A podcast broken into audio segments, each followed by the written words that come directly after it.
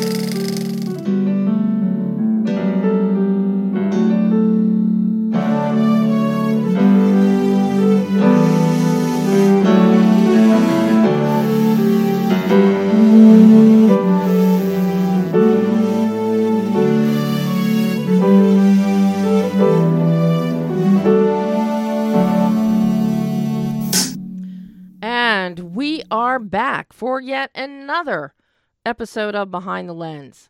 I'm Debbie Elias, film critic, creator, and host of Behind the Lens, where we go behind the lens and below the line, talking with filmmakers of all sorts, uh, from composers and cinematographers to directors, writers, uh, sound sound design, sound mixers, costumers, uh, production designers, and of course, on screen talent in film and TV. And occasionally we even dive into books and music and stage. Um, welcome, welcome. You can find my movie reviews and interviews in the in print and online in the U.S. and abroad, twenty four seven, and of course, always on behind the the lens online.net. And let me just mention, I've got a wonderful interview up now uh, with Brian Tyler, composer. He's a noted composer. Thor: The Dark World, uh, the rearrangement of the Marvel logo that that debuted with Thor: The Dark World. He's done the scores for the Expendables trilogy, for Rambo. Brian Tyler, you know his music. You might not know his name, but you know his scoring. And he scored the ser- the acclaim series, and actually one of my favorites, um, Yellowstone, starring Kevin Costner. We're heading into the all important Emmy nomination time. And I've just got to say, for all of you in the Television Academy that um, are responsible for Emmy nominations and Emmy Awards, do not overlook Brian Tyler and the other master craftsman behind Yellowstone. It's written and directed by Taylor Sheridan. Cinematography, Ben Richardson. Um, Ben, who really broke onto the scene for most people with Beasts of the Southern Wild.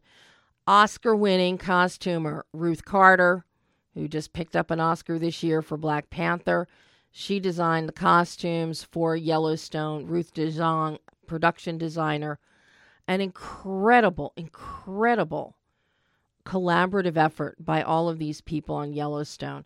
And now as we head into the into the real for your consideration category, uh, please take take give serious consideration to all of them for their work on Yellowstone.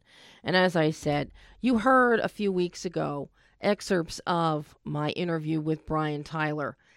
The interview is now up in written form uh, on behindthelensonline.net, where Brian and I really delve into specific sounds uh, that create the sonic flavor and help set the emotionality of Yellowstone with tonal thematics.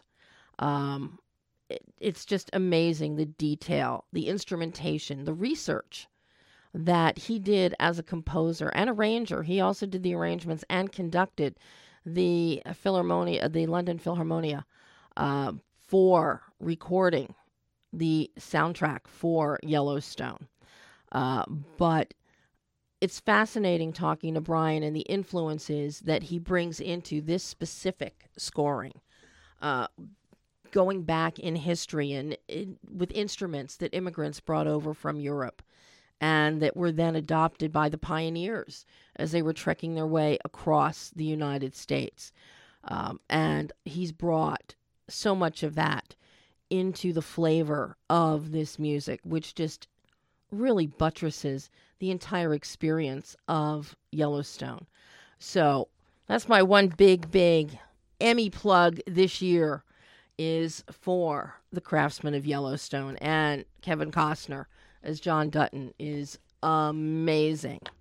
So, on today's show, I'm so excited to have these two very talented writer directors joining us today. Brett Bentman is going to be here talking about 90 Feet from Home, world premiere at Dances with Films this Thursday, June 20th. It is a very emotionally powerful drama, fathers and sons, inner demons, a crisis of conscience, finding peace within and within yourself. I can't wait to talk to Brett about this. And then Marcus Mizelle is back. Uh, our regular listeners may recall Marcus uh, joined us last year talking about his comedy Actor for Hire. Well, he's got a new film that has its world premiere at Dances with Films Saturday night, the 22nd, called Chameleon. It is so not a comedy.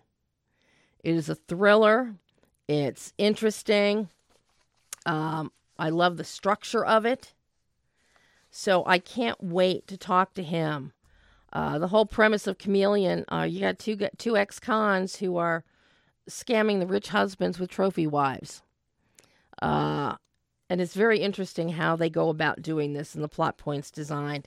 And it and Marcus really sheds a light on Joel Hogan, another Australian. Yes, I've been on an Australian kick the past month or so. Uh, so Marcus will be joining us at the midpoint of the show. Brett will be coming up uh, shortly. But before we get to that, embargo is lifted. Let's talk about Toy Story 4. In a word, as I've already said on social media, this is pure, it's perfection. Perfection. This is the best movie in the franchise. Um, uh, who whoever thought you could get better but Toy Story just keeps getting better and better. And this time is no different. And for those of you that might be watching on the Facebook live stream on adrenalinradios.com's Facebook page, you will see displayed my favorite, favorite, favorite new character in Toy Story 4, Forky. You've seen TV spots, you've seen trailers. Forky is to die for. Forky is fabulous. Uh, I don't want to reveal any spoilers about the film. However, you can buy the Little Golden Book series, Toy Story 4.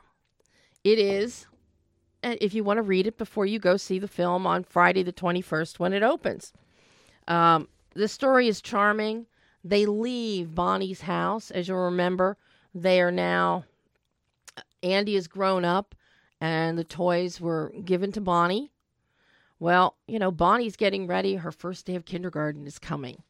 And there are changes in the toy box, in the room. And then things happen. And it Woody takes it on himself that he has to look out for Bonnie at her first day at kindergarten. And he stows away in her backpack. Adventure, uh, adventures abound. Forky gets created by Bonnie, and she loves him like a toy so he comes to life like a toy. And then th- they take off.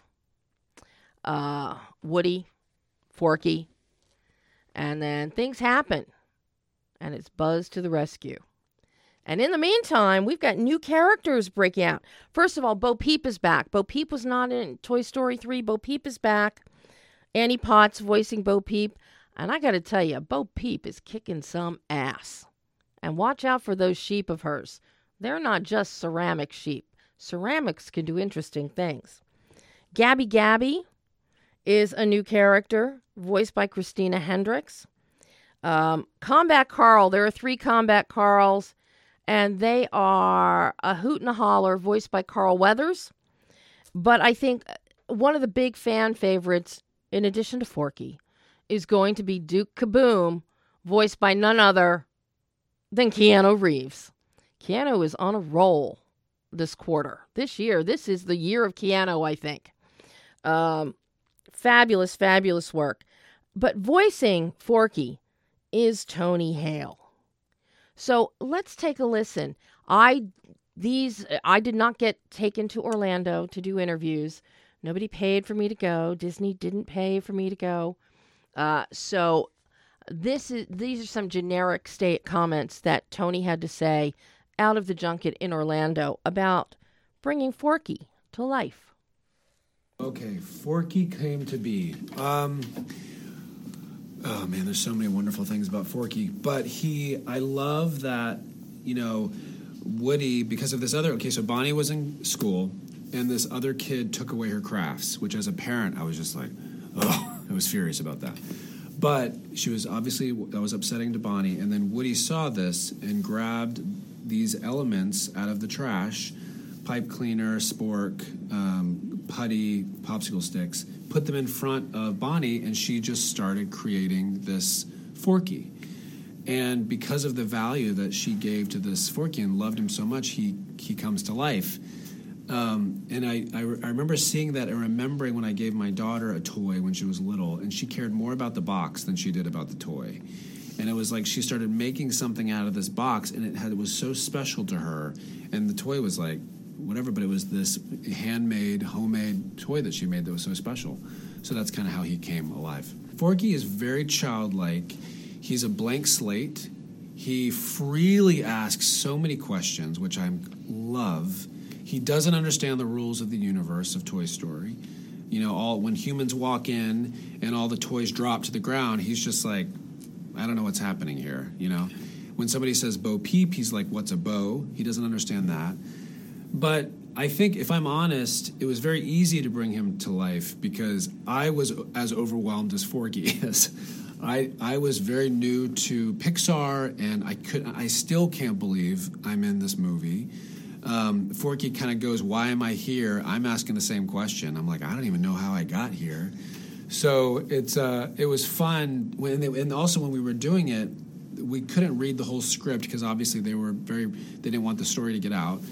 Um, so we would just kind of hand in these pieces of a scene, and so the the confusion and curiosity that I as an actor had, it was easy to put that into Forky because I was I had no idea what was going to happen next. I had no idea where Forky was, and so it was just kind of all that curiosity. And this is I mean this is where Pixar just has their magic of and Disney where it's like they just get you laughing and then just bawling crying.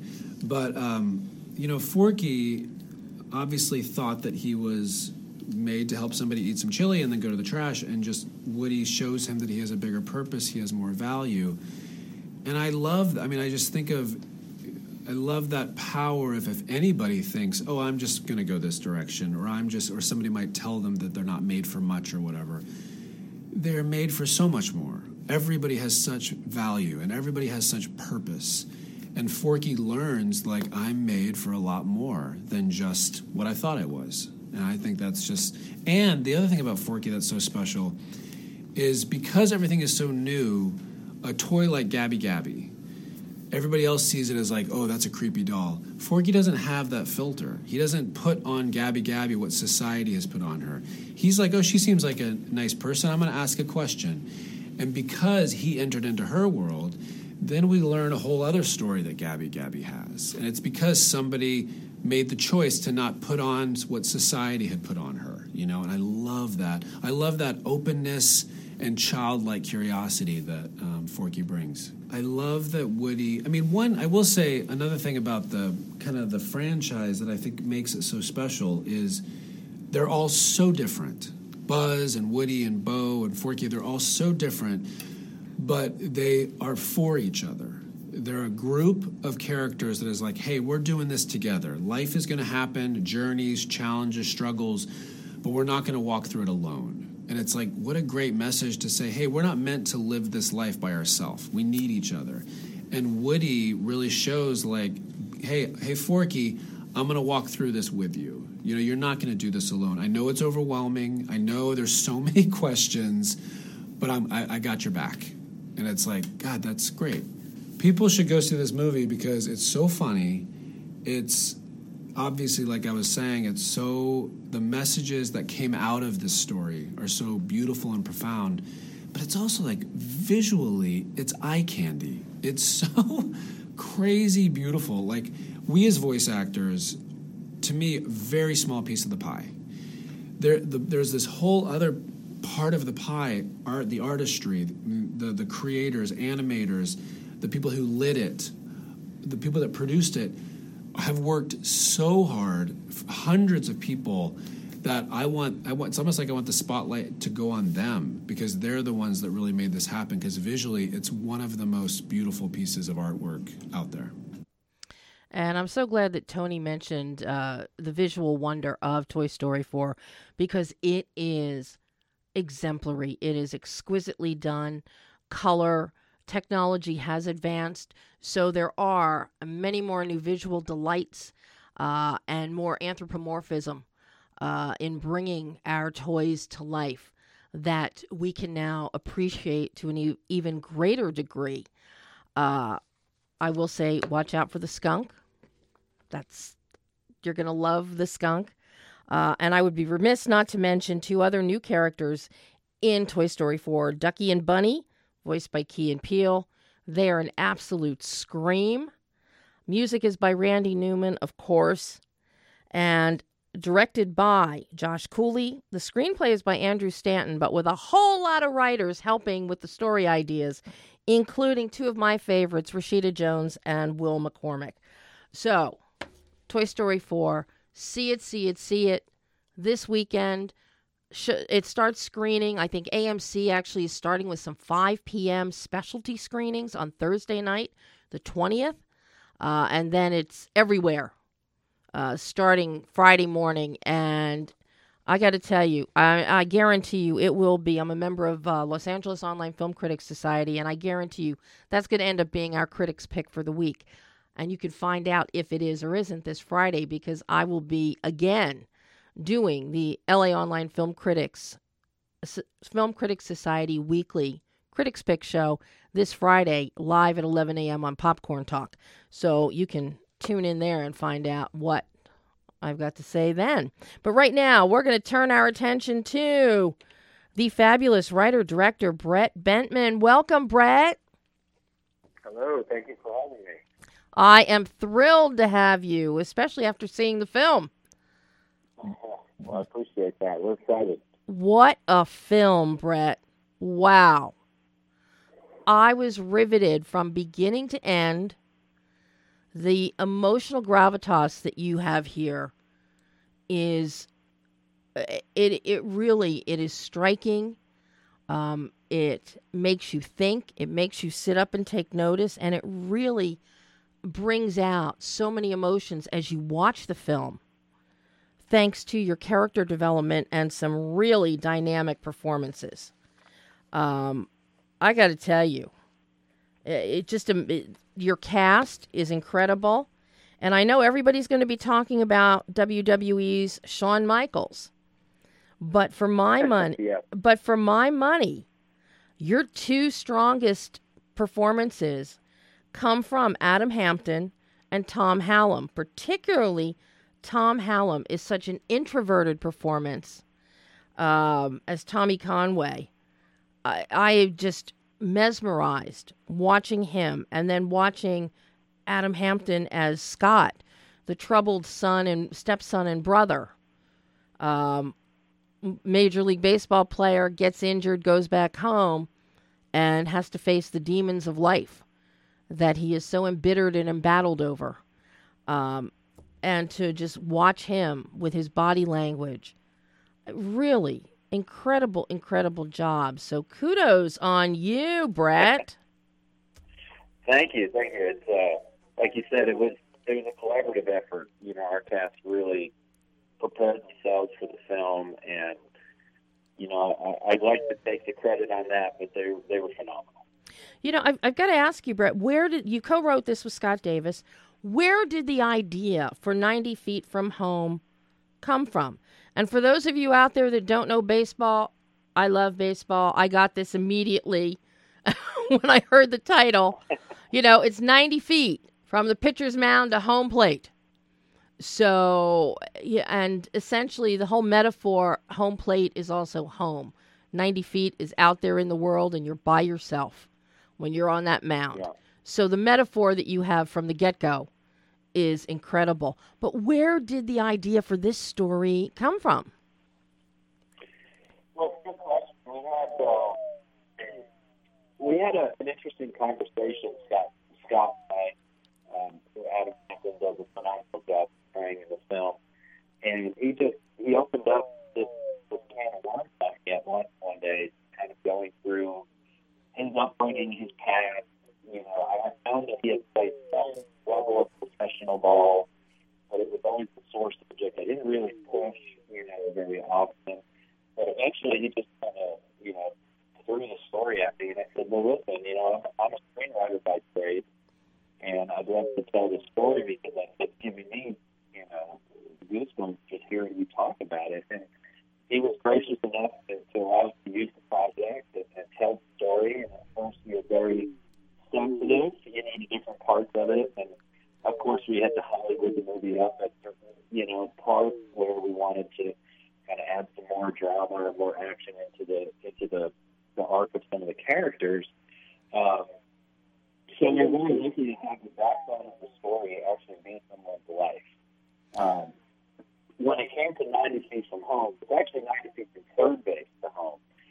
So the way that came about was a little bit of my own personal experience was uh, some of the finest memories I had growing up in, in you know rural Jersey was playing you know Little League ball, and there was one game that always stood out in particular to me, and uh, I've told my wife the story. Is you know I came up with the bases loaded in the bottom of the ninth. Every kid, you know, Major League Baseball dream, you can be the hero.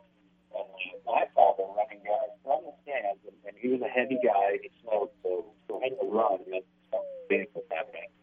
And we ran down to the bleachers, stood behind me behind the backstop, and just kept telling me that when he runs, I can keep him home, one feet away.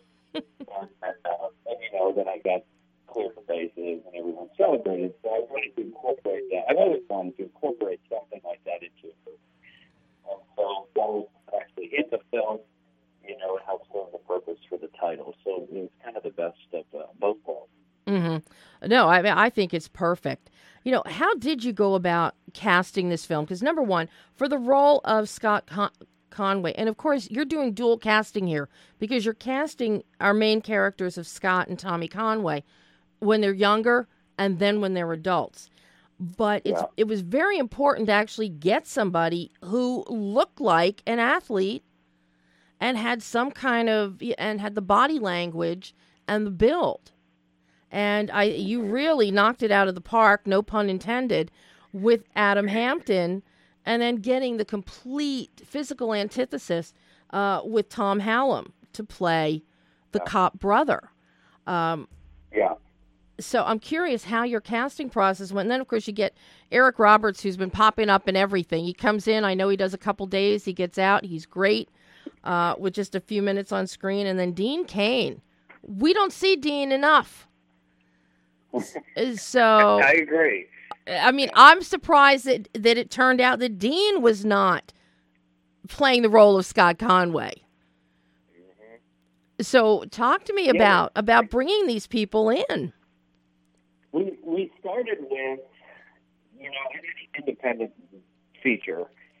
Casting is a double edged sword because you know at the distribution end of the film, you've got to have someone to sell the film. You know, um, you're always you're always throwing this line of don't make an independent feature if it's a drama because none of the big distributors are going to want to buy it. And so that's lingering in the back of your mind. And, and, and our film isn't a straight drama, but it's very dramatic. You know? hmm we started on the casting side with the names, and Eric was a no-brainer. You know, he, looked Yeah. amazing on film. He he's a, a total hoot. You know, he's a professional. He turns it on when the camera's on. It, it was a great experience. With Dean, uh, he was someone that I think I'd kind of started to follow more and more on social media, and had seen him on Fox News every now and then, and that was another kind of wasn't as easy as, as nailing down as Eric, but Dean was a great choice for that role. I agree, you don't see him enough Yeah. in movies, uh, but we had recently seen some of his, and I was like, this dude really can act, you know, and and um, I don't know if it's because of his, you know, political views or whatever it may be, you know, where he's not thought of. But he came on set. He was, you know, a consummate professional and just great with everything. And Shawn was a little bit more difficult of a challenge because when we were starting to cast the film, we knew that the movie's success hinged on whoever played the father, whoever played Jimmy. hmm And working with um, Tiffany, our, our producer, and our casting director, we really said, well, why not just try to shoot for the stars for this thing and send it to everybody? And, you know, send it to Mel Gibson and, and Gary Sinise and whoever we could think of that we know had played something similar or could play something Mhm. similar. And then, of course, you're an indie film, so there's not enough dollars behind it. And we really came to a point where we were almost about to submit to the idea of, okay, let's forget the dad and go after a bigger name for one of the two brothers. And it, I had a crazy dream that I was at a WrestleMania event with a child friend who works for a trading card company, and he's like, "You want to meet Shawn Michaels?" And I'm like, "Yeah." So we meet him, and this is all this dream. And I wake up, and uh, I wake up the next morning, and I walk out. And I get this crazy idea hearing out, and she's like, "Who the heck is Shawn Michaels?" You know. And so that day we just mulled it and mulled it, and I just called his agent and said, "I've got this crazy idea." Would Shawn like to be in this film? And it just took a life of its own from there. And we worked on scheduling and the WWE and you know and made it happen and went out met Don out in Orlando the Performance Center and he was invested from day one. As soon as he signed on the project he became Jimmy. And he carried that through set. You know, he was on set for about ten or twelve days and he stayed in character the entire ten or twelve days. And to us um, we really hope this opens the door for Shawn because he's an incredible actor. Yeah, I mean, he Um, I he truly. he's been. Yeah, I just don't think he's had the opportunity yet to show that to everyone, and hopefully he does with this film. Um, with the brothers, you know, Adam Hampton is a, is a really close friend of ours, uh, native Oklahoma guy. We've worked with him in the past, and I think he just fit the mold of hmm we wanted an imposing, bearded, soul country kid to play Scott. Very different from the real Scott, but that's kind of what we envisioned because we wanted this uh, contrast between old, beaten down Shawn Michaels and big, strong country kid, you know, Adam Hampton. hmm Um, so that worked really well, and, and, and Adam also, you know, 150% devoted to the role. Sure. Tom, the interesting thing about Tom is he was the first actor we looked at for Tommy, and we never turned back from him. Everybody else that submitted was great, but once we saw that initial taped audition for, from Tom Hallam, we knew he was the one. Yeah, I mean, he is. Uh, he really. I was mesmerized when he was on screen because as we as we see play out, he's got a lot of secrets going on. Secrets that his brother doesn't know, that his wife doesn't know. So it's really interesting watching him. And I got to say, he bears such a striking resemblance to Rob Lowe. you know, and, and he has that same casual demeanor, professional yet Yeah, casual yeah. demeanor. Um, eh, so effective, so effective in this role as as Tommy Conway. You know, I would be remiss not to ask talk to you about your cinematography, Anthony Gutierrez's work, because the look, your your visual tonal bandwidth, your palette, it's clean, it's moody. You've got a moody palette here, and it works so beautifully for the emotional depth with which you're going for. What kind of influences uh, did you and Anthony use to, to develop your visual tone?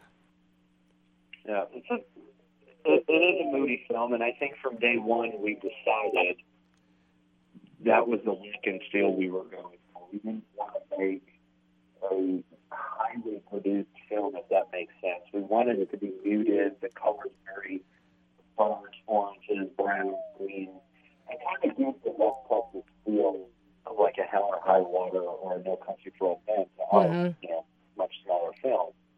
Um, Anthony is a steady cam guy, and so we, we definitely wanted the film to look like we shot it on a massive camera inside of the truck, and we could only move it if we absolutely had to. And, and the way people of say, well, it much sense, I think of it as I like to stay in wider shots and let the audience see the scene play out.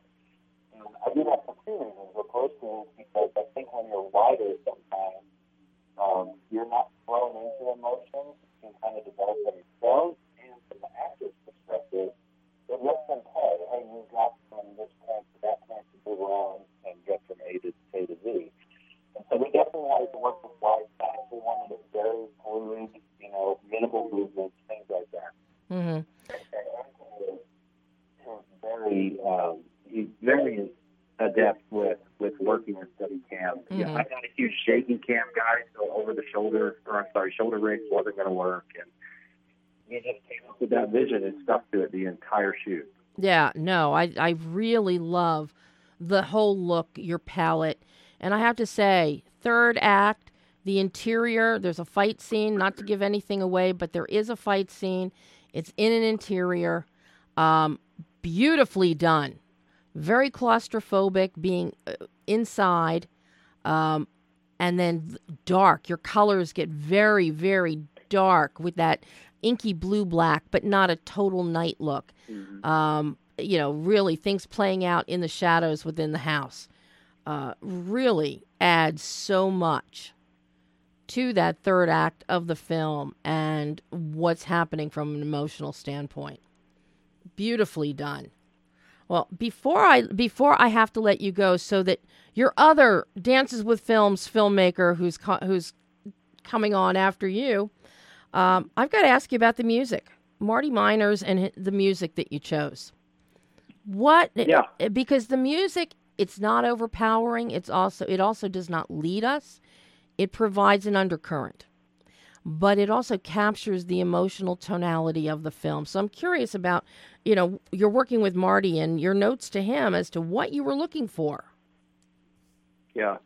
We we well you said it best. I mean, we wanted a score that was going to help push the emotions of the scenes but not dictate them. So uh, I sent him some other films that we really liked the soundtracks of or the score and he kind of built some songs around that, some tracks, and then would send them to us, and we we tweak things here and there, and add a piano hit here or a bass hit. Mm-hmm. Um, and we knew we had never worked with Marty, but I had worked with someone very close to him that I trusted that said Marty can he can nail this, and we think he did an amazing job, you know. And he was very open to criticism. He was open to changing things. Um, and then there was always not to give anything away, but at the end of the film, there is a song that plays uh, in, in the I guess you call it the climax of the film, Mhm. through the credits, and that was a song that we saw on network TV on an episode of Yellowstone. And it was funny because we're sitting there watching the episode, and I'm rewinding it, and my wife's like, "What are you doing?" And I'm like, "I have to have this song in the movie." And she's looking at me, she's like, "Is that Whiskey Myers?" And I said, "I don't know because I'm not a, a, you know a country rock type guy." And um, I just put it on her and said, "Get me that song for the film." And she worked her magic and talked to the Whiskey Myers guys. oh my And god. And to me, when that song hits, it really kind of even the words, the tone of it, kind of just sell up the movie and, and end it. You know, Mhm. and um, so between that song and Marty, I think we've got you know a hell of a, a score to the to the film. Yeah, no, and and I love your choice of that song um, for the end of the film because I'm a huge Yellowstone fan, and as a matter of fact, I, I kicked off the show talking about uh, my interview with Brian Tyler, who did all of the scoring for Yellowstone for seasons Wow. one and two. Um, uh, so yeah, it brought a smile to my face when you mentioned, but yeah, when I heard it with this film, being familiar with it from Yellowstone, I was just tickled, and it really does fit so well. So now, everybody, you've got the world premiere Thursday night yeah, at Dances with Films. we What are super excited. what time? We are world premiere will be Thursday at nine thirty. Uh, TCL Chinese Theater. They're in the heart of uh, the Hollywood Walk of Fame. Hollywood, We're super excited. Hollywood and Highland. Most of the cast and crew will be there. Yep. Amazing. Brett, I can't thank you enough for calling in today, and I can't thank you enough for making this film. I love it. well, I appreciate it. I love it. And I don't know. I may I may try and wander down there Thursday night and, and meet up with Kim. Um, and if I do, I will definitely say hi. But please, I hope you'll come back on the show again. Absolutely. We've got. Uh, we're always working. We're always making films, and we'd love to share them with you. So. And I would love to hear about them. Uh, Brett, thank you so much, and have fun at the premiere. Awesome. Thank you so much. Thanks, Brett. Bye bye. And that was Brett Bentman, writer, director of 90 Feet from Home. And you heard it. World premiere at Dances with Films this Thursday, June 20th at 9:30 at the Chinese Theater Man's the complex upstairs. It's not in the big Chinese, it's upstairs in the in the theater 6 uh, area. And now, patiently waiting my buddy Marcus Mizelle. Hello, my friend. Hi, how you doing? Thanks for having me. Well, Again. of course. I'll always have you. You know, only don't wait until less than a week before you you know the film is premiering to say, Oh, you "Hey, called me out. hey, you know what? Fair enough. Fair enough. I'm gonna call you out on I'll- that I'll, I'll one." hit you up about. I'll hit you up about uh, at least a week before next time. Oh, thanks, thanks. Yeah. Well, you know, We've been remodeling the house. I have so many excuses. I'm not even going to get into it. So many You- excuses. that's Not that. even funny. And plus, you've been you've been working, you've been making movies, and wow, wow, and. I got to I got to give a shout out to one of my favorite films of the year so far that you you did some grip work on, Bolden. Oh Lord. Oh my God! You know what's funny is that's the first. That's one of the first things I ever gripped on back in 2008. No, no, no, no, 2006. Um, and you know it's been going since then. They finally finished it last year. I Yeah. guess, and finally out. But yeah, I cannot get it off my IMDb. It looks like I'm still a grip in 2019. so. No, because I know, But, you know, it's, you it's you you did grip work on Dan's first version of that film. Exactly. The very first test shoot they had in Wilmington, North Carolina, and then the first kind of shoot that Vilmos Zsigmond shot. So I got to work with him Right. for him for like a few days. Um, and I mean, he's you know he was one of the best ever. That was that was that was worth it right there. So. Oh uh, well, But it is funny because IMDb, I'm, I'm like, should I take my grip credit off or should I just keep it? Let me let me keep it. The very fact But, that uh, that it will allow you to, to qualify it and then say to people you worked with Vilmos, you leave it on there. Yeah. Um, eh, you know, uh, people would kill to have worked with him. I Um, know. In retrospect, it's amazing. Yeah. At the time, it's like, who's this crazy short guy? You know, and, and European? and of course, then you know when you were still doing grip work, um, you worked with my friend Mm-hmm. Ric Waugh on Snitch. Oh my God, what a great dude! You know Ric? I've known Ric and Scotty for what 37, 38 years now. That was the best show I've ever worked on in my life. Snitch was so fun. We actually made a uh, crew video with all, with all you know the Rock's in it and Barry Pepper's in it and uh, Ric's in it, and we premiered it at the uh, wrap party, and it was just a blast. I'll send you a link to it. You got to see it. Did you ever see the picture that Ric ta- uh, took of uh, with the, um, the the tractor trailer and with the Rock plastered right? Up, they were plastered right up against the grill. It's hilarious. No, Oh my god! I mean, I've not seen the pic. No, these you're gonna love this video though. These stunts on that film, absolutely amazing. Yeah. I've known Ric and Scotty since, Well- and I knew their dad, Fred, um, who was a, Stunt guy, right? a renowned stuntman, renowned Right. stuntman. Stunt. So yeah, But Ric was so cool. His vibe and his tone and his respect for crew, man, he was he was awesome. Yeah. you get that a lot. no, I love him dearly, and I can't wait to see uh, Angel Has Fallen uh, because he he directed it. So I'm waiting for that one this August. So Well, you know what? Actually, during Active to Hire, last time we talked four years ago, he actually answered a lot of my technical questions that I had for delivery and stuff. You know, he, he didn't. His ego isn't isn't really there, which is nice. You know, you got some grip kid bothering him about you know delivery question, and he's like, "Yeah, no problem. Do this. Don't worry about that." yeah, No, I mean, uh, you know, the thing is, uh, you know, when you're brought up right, and you know, his dad was an amazing guy, so Ric and Scotty both are just fabulous directors, but fabulous people, and I think Well, that's I got it. that's what keeps them, you know, chugging along, being particular with the work they do, and doing it Mm-hmm. with such expertise and professionalism, and you know, Well, it, the actors. I mean, his casting was so money, and his and the the cast totally respect just the respect that he gets. I mean, being a grip, you know, on sets, like yeah, you're you're lighting stuff and you're supporting camera, but you're also, if you're a filmmaker, you're observing.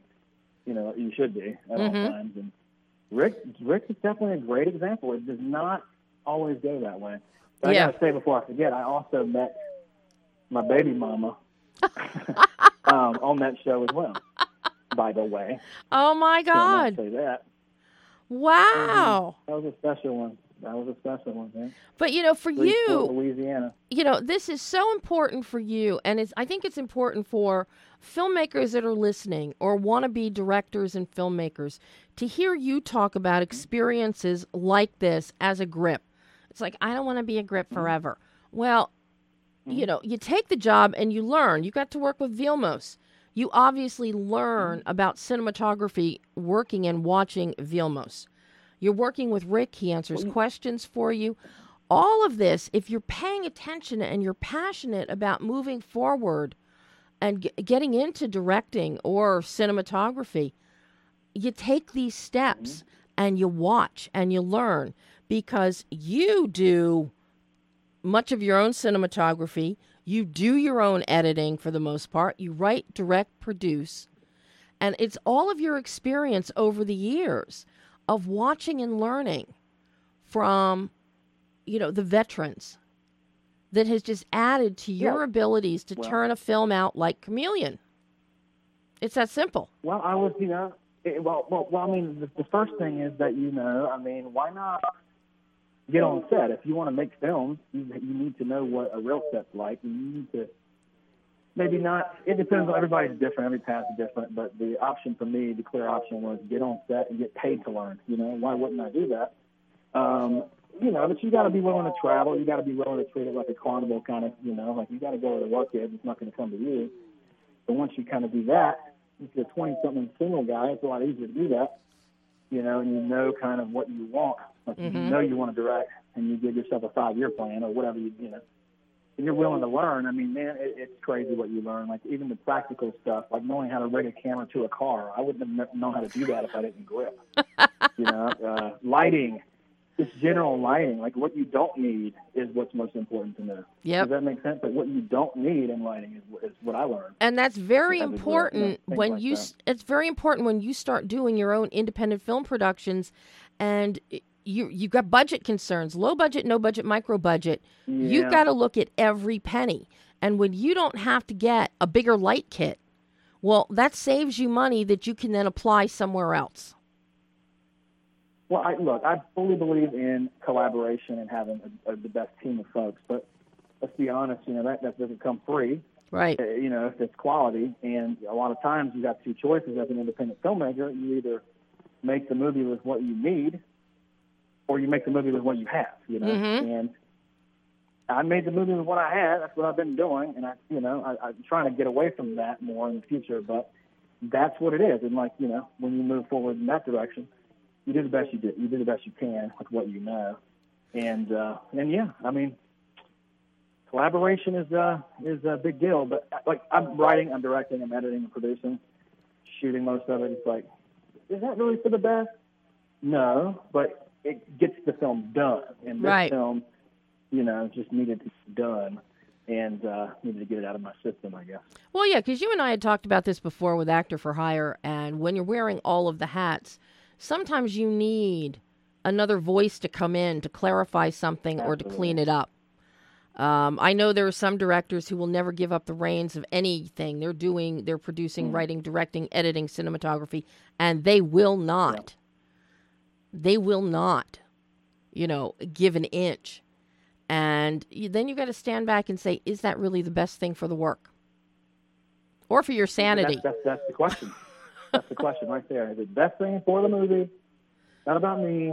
You know, I'm here to, to help guide this thing and maybe to breathe life into it or whatever you need to do. But yeah, it's not about you. It's not the movie, for sure. I mean, I'm, I'm in the midst of a documentary right now, and all the footage that I've shot and you know, all these uh, these things that that I that I uh, wrangled together. But it wasn't until I actually, you know, my producer and and his editor came on board to really do some tweaks that it go to that next level. Mm-hmm. You know, beyond what I thought, where I thought it, you know, the best it could be. And it's like, okay, collaboration, mm-hmm. let's do it, please. Well, your collaboration yeah, has so. delivered something really great with Chameleon. Um, I just I, this was just this whole story, this whole premise.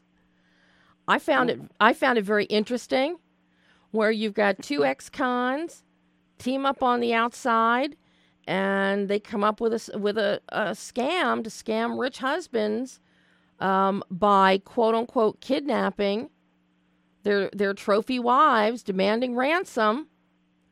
Um, mm-hmm. Very family, ingenious, family film. Uh, very family friendly. Mm-hmm. I don't know who's fat for whose family, but it's uh, mm-hmm. you know it's uh, the premise is great.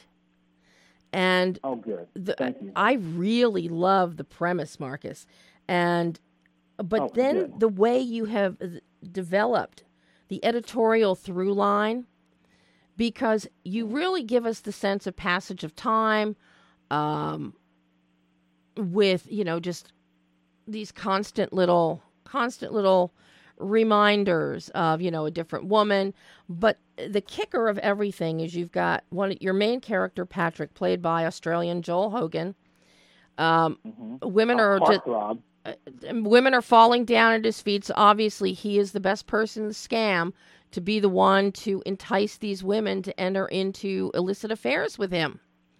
Um, he's very, very convincing, very effective. And then you partner him up with uh, Donald Prabata, what, Prabata as Dolph. Probata. Probata. Probata. I'm like, I have to ask him after this interview. before before Saturday night, right? You want to you want to say his name right? Yeah. Um, Donald, what's your name? Yeah. How do you say it? Hey, I do that all the time. You know, it's yeah, like well, look, people get my last name wrong all the time, so I don't feel bad. But, but no, know, Donald was phenomenal. Like audition room, like I actually did not see him coming at all. It's like, okay, this guy could be interesting as far as reading for the part. And I, I'll be honest with you, as soon as he read, I'm like, this is Joel and I both were like, this is probably the guy, you know. And he just had this imposing quality um, but also authentic quality. I, I love Donald, man. He's so talented. It's, it's killed it for us. Very authentic as an ex-con, and an ex-con who really never has any plans to ever rehabilitate and walk the straight and narrow. He's, he's totally exactly no change in him. Where you've got Joel's character of Patrick, it's like, look, I'll do it, make some money, and I'm done. Uh, you could tell he wants he, you know, he wants to change his and life, and he's got that, and he's got that like he owes him a debt from prison. You know? Yeah, he owes him a debt from being protected, and it was tricky to build like a criminal and hero story, a crime story where the mm-hmm. criminal is the hero or the protagonist. It's so tricky because how do you get the audience to get behind this guy when he's doing you know doing criminal stuff?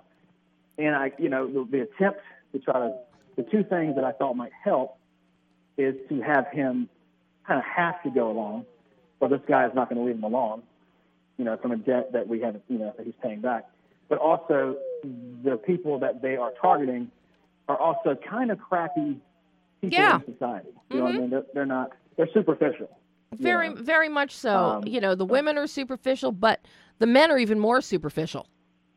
Absolutely. And yep. that's something striking. But where you really succeed in finding that balance for Patrick to make him uh, likable but uh, also empathetic um, is with the way you've structured this story, bringing in the characters of Rebecca and Frank, particularly Alicia Leigh Willis as Rebecca. Right. And mm-hmm. because this creates a whole new dynamic in the film. She's not just a mark. Mm-hmm. You can see you know, he mm-hmm. cares. And there are so many moments. It's like I'm just waiting for the words to come out of his mouth to admit to what he's doing. Um, so that really that shows us this man has a conscience. He's not all bad, and he really does. When he says, "This is it, the last one, last score, I'm done, goodbye," and you believe it. A question for you. You so you had you actually so okay good so so you could tell he wanted to uh, tell her the truth. Oh God, but had yeah. Kind of had, had his hand tied a little bit. Oh not my! give anything away. But... No, not to give anything away, but no, this one he this Mark, he did want to tell the truth to. He had started caring. And, mm-hmm. you know, but there's all kinds of twists and turns between Rebecca and her husband Frank. And I got I got to say Jeff Prater, he's fabulous, fabulous. Oh good. He's my man. That's my main man. I love him as Frank. And so I got to tell another you, another guy. He came in like once he auditioned for the part. It's like okay, yeah, probably the guy. You know. Oh my God, he is fabulous. And I have to say, from a story stand, you've got twist in here. I did not see coming because of oh, the way the because of the way you edit this film and the way you structure it. We have okay present day, and some women are talking and they're crying, and uh, you know you don't know who they're talking to. Is it a reporter? What's going on? Um, mm-hmm. And you bounce back and forth with this throughout the film. And we never see Rebecca or Frank until we really get to the third act. Mm-hmm. And then you you just throw twists and turns on us that really. Oh, I'm so I'm so grateful that you that you said because that was the that was the, the the initial hope of kind of pursuing a project like this, which is I would like to do or at least try to do a thriller with a, a reveal every five pages, every yeah. five minutes you know, every 10 minutes. Every time you um, turn around. yeah, it feels good to hear that. You know, and the way you have cut yeah. it with your pacing, we do understand that they're pulling this off a lot. You've got a bunch of different women, a bunch of, of you know, husbands willing to throw money out. They, they, you know, that's the amazing part. They, they're willing. They're willing. They may only be trophy yeah. wives, but man, they're willing to pay for them to get them back. I think also they're shamed, like they're kind of shamed in the yeah. a little bit, you know, and they, and they want to have the control and the power back, maybe, you know, and um, yeah, it's it's you know, but uh, uh, it, yeah. your structure is so interesting here. But oh, but for well, you, say, uh, you the, to pull off a thriller. Sorry interrupt you. Go ahead. No, I was saying for for you to go from actor for hire to a thriller like Chameleon, mm-hmm. I I just love love. And I got to say, I, I, number one, I see growth in you as a filmmaker between the two. And mm-hmm. also, I think this, the thriller, I really think this is more your niche. You have oh, you you have a really well, really good grasp of this of this genre. I thank you. Well, look, I mean, I have my doubts. To be honest with you, I'll be honest. Like going from comedy to a thriller is it's crazy. It's yeah. like a whole, it's a 180 uh, for sure. And for me, like comedy in my mind at least, I always see comedy as obviously you have story first, drama, whatever, mm-hmm. the gags, whatever, but then you have the comedy on top, like a sprinkling of like, okay, if they don't, if they're not into the story as much, maybe we'll save them by at least making them laugh every couple of moments. Mm-hmm. Uh, with a thriller, it's like you have to maintain authenticity and yeah. You know, you cannot distract them. You gotta you gotta keep up the illusion the whole time. And if you have one little gaping hole in that thing, it's so much more obvious than in a comedy. Mm-hmm. You know, so I did 35 cuts of this movie, and Whoa. I wish I could have done 40, but time was running out. I had to get it done. But but uh, but yeah, I just always felt like that was my concern. Like, does this feel real? Does this feel deliberate? You know. It so re- it's nice for you to no, say those things. I re- well, come on. You know, if it sucked, I would tell you. And I and well, okay then. I you know, know, everybody knows that if it sucks, I'm going to tell you. And yes, I yeah, will tell you yeah. live on the air. It doesn't matter. um, yeah, believe me, yeah. Uh, I love that. I appreciate the honesty. But it, I wanted to say, like, as far as structure, before I forget, so the script itself, you know, we had I had basically the Big Bear stuff without giving anything away. You know what I'm talking about. I know what you're the talking about. The Big Bear about. sequence. That was initially the first ten minutes of the film, and then we would go. Then we started the where the beginning is now. After that, and then we'd lead back up to the Big Bear stuff. Mm-hmm. So you had this kind of like this sequence where like okay you think this guy is a victim and then by the end of the sequence he's actually the the perpetrator mm-hmm. you know and that's kind of the whole uh, idea of the film itself As far as what you think it is, is not that. And, but you know, after putting it together that way, it's crazy how it works on the page. And you put it, you put it on the, uh, you edit it together, and it was not working. It just was not. It was not working, and uh, so we we went back to a linear kind of approach. Mm-hmm. And I think why it wasn't working is because I think hero's journey is what we decided to go with, and the journey doesn't start uh, for him um, if, if basically, you know, you're showing something that's 60 to 70 minutes into the film. Right. Um, and also, when you feel cheated by this character who pretty much lied to you in the first 10 minutes, that's where I was like, I don't know if this is the right. So, as far as just taking what you wrote and then having an open mind in the edit, I think we, I think we made the right choice. I think you know, I, I but- definitely think you did, Marcus. I definitely think hmm. you did. Because it, It took me five cuts to realize it, but yeah. hey, you know, patience is a virtue. God, God bless, God bless the editor.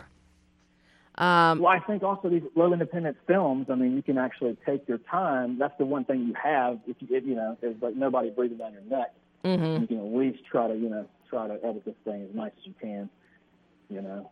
Now, talk to me. I got to talk to you about the music because that's Okay. that's the one thing that actually I would probably have gone a different direction. Um, Okay. You've got a very sci-fi thrum that repeats Oh, okay. and repeats and repeats. It sounds Right. it's kind of a Blade Runner ish. a kind of a Blade Runner, but it actually sounds more like a toned down sound of the incredible Mr. Limpet. Um, but it, has a very so- it, it it's so related and so tied. That sound is so tied in with sci-fi that it makes you wonder what's coming. But then, as soon as you get rid of that and you go into Jeremy's more pr- traditional scoring, it's perfect, perfect. Yeah. Okay. But that Right. that thrum, I think there's, I think there's maybe too, maybe it's too much of it, because it does it every time you hear Mm-hmm. It, something foreboding, something foreboding, something foreboding. Yeah. Well, here's the idea behind that. The idea was his. He had three uh, kind of main themes for the score. hmm One being deceptive theme, deception theme. One being, you know, an honest, pure theme, and then one conflicted. And we decided, let's make his deception theme sound kind of like uh, digital and like you know super fake, you know, man, man, uh, manufactured Right. like you know, because he's not being. And then of course his honest stuff is uh, more. Uh, you got some violin in there. You have a little bit of. Uh, you got piano for Rebecca's theme, you know, uh, and then the conflicted is kind of somewhere in the middle. So that was the idea behind it. Um, but you know, I've heard mixed reviews. Like I- I'd say most people have said this. That was their favorite thing about the movie. Hmm. And then, you know, I think you're the second person that's like, oh, maybe not that. But I heard the same thing with Actors for Hire too. Like, oh, I wouldn't have done an old classic jazz score for that. And I'm like, well, Oh no, that Yeah, worked. That worked sorry. perfectly. That that was that was brilliant for that film. That was Yeah. brilliant for that but I, film. I got to say, in, in Jeremy's defense, maybe I overused some of it in some places. Like he gave me those three, those Mhm. three themes and variations of those themes, and then I I went in and placed them and, and tweaked them and all that stuff. So that could be a you know factor too. But but I do like the idea of like you know this manufactured digital. Oh, I, lo- I love the idea. I love the idea of that. But I think it might have been. I think you might have overused. Gotcha. Okay. I, okay. I think you might have I'll have to re-edit it before Saturday. So, well, I don't think they want you re-editing before Saturday. But I'm kidding. no, you're not. I know you. If you oh, could, me, I'm not touching this thing if you could, anymore. you'd go back in and do it. Um, You know, it's true. yeah, I know. I know. That's that's making a movie, I guess. I mean, that's how I am with Active Hire too. It's like, oh, can I just do this and that? Can I tweak this real quick? Nope. Yeah, well, before I'm totally out of time on the show here today, world premiere Saturday night. What time? Seven fifteen Pacific Time, Chinese Theater. Seven fifteen. The Chinese Six upstairs. Now, who all's going to be there? Who all's going to be there for uh, Q and A and and for your your grand world premiere? Yes. So, um, unfortunately, uh, Joel Hogan will not be able to make it. He's, he's in Australia. He had to go to China for some TV show he was in. And I think that was, you know, uh, he's not able to make it. So um, I'm clearly sad about that. But he he can't come. But uh, he sent me a nice coffee mug with the chameleon poster on it, so we're all good. Um, but we have everybody else. Donald Probiton's coming. I got to double check on Alicia if she's coming. Hopefully she's listening. If uh, she's like, oh, I'm going to go take it. Well, you'll be there. Um, but everybody else. We have about 20 folks there, so wow. I'll be there.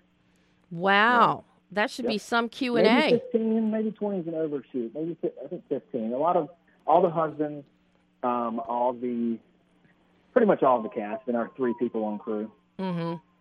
That's fabulous. And there are, and I checked. Are you going to be there? I am going to try and be there. Oh yeah. I'm. I promise. Okay. I'm. And because it's earlier and it's on Saturday night, you know, yeah, yeah. you got a much better shot of getting me there for yours than anybody else has. You've already watched the film anyway. I'm just kidding. But no, I. You know, I love seeing the films on the big screen. It's so much better. Uh, you oh know, this is a this is a big thing for me. Is I always when I can I would much rather see a film if it's at all humanly possible for me to see it on the big screen in a screening room mm-hmm. or wherever they're being held as yeah. opposed to just watching a link. Now as it is when I get uh, links, yeah. I watch them on a 50-inch TV. So I'm not watching oh, it I'm not watching things on a tiny little, you know, on just a laptop or on a phone. I'm actually hooking it up. Every to, time I send a link out, that's my concern. I'm like, damn it, they're going to watch it on their damn, you know, 13 inch screen. Yeah, but, see, uh, and I what can't. What do you think about? I mean, could you hear like the sound design and the this just the, the, whole? I cannot wait for the mix to, to finally be heard. You know, I like the, the screen, the 5.1. I like the sound design. the The mix was fine. Um, okay. Uh, your exterior sounds sounded great. Mm-hmm. Um, there was contrast and delineation between sounds of nature, footsteps, uh, okay the tires on the dirt versus gravel versus the road. Um, you know, sounds within the interior, but you know, so you really and the bar scenes, you could hear the glasses. Mm-hmm. Yeah, know, I I love to to nitpick on those little things. It's like, come on, you're in a oh, bar and you've got 20 people drinking and you don't hear any glasses.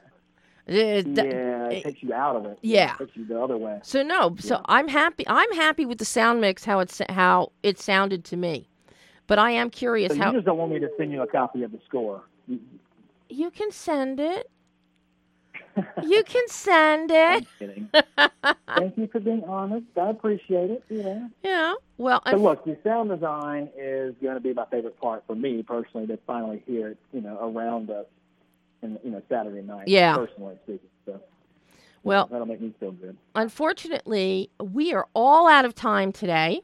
Unbelievable. Unbelievable. And I know you've got more films that you're working on, so you are coming back on the show. Yeah. You have no choice. Uh, every time. You, you have no choice. You know, you just like to give me and you owe Greg Kinnear since Greg was supposed to call in was supposed to do today's show, but he got a call to go He's shooting today, so he couldn't do the show. So you got his slot Unreal. today instead of next week. Typical Kinnear. Hmm. You re- typical Kinnear. You replaced Greg Kinnear today. What can I tell you? I love it. I love it. That makes my day. Thank you so much. All right, my friend. Thank you. Thank you so much. And hopefully, so I will much. see you Saturday night. Yes, I will see you then. Thank you. Thanks, Marcus. Bye bye. Bye bye. And that was Marcus Mizelle, writer, director, producer, editor, cinematographer of Chameleon world premiere Dances with Films, Saturday night, 7:15 at the Chinese Six Theater Complex upstairs from the Chinese Theater at Hollywood and Highland. We are totally out of time, overtime. Big Boss will probably kill me. Pam doesn't care. Um, so, Toy Story 4 in theaters this Friday. See it, see it, see it. It will be probably your favorite picture of the year. Catch these films at Dance with the Films. There are plenty of films at, Dan- at DWF all, playing all this week. A lot of good ones. We talked about a lot of them last week. So, until next week, I'm Debbie Elias. This is Behind the Lens.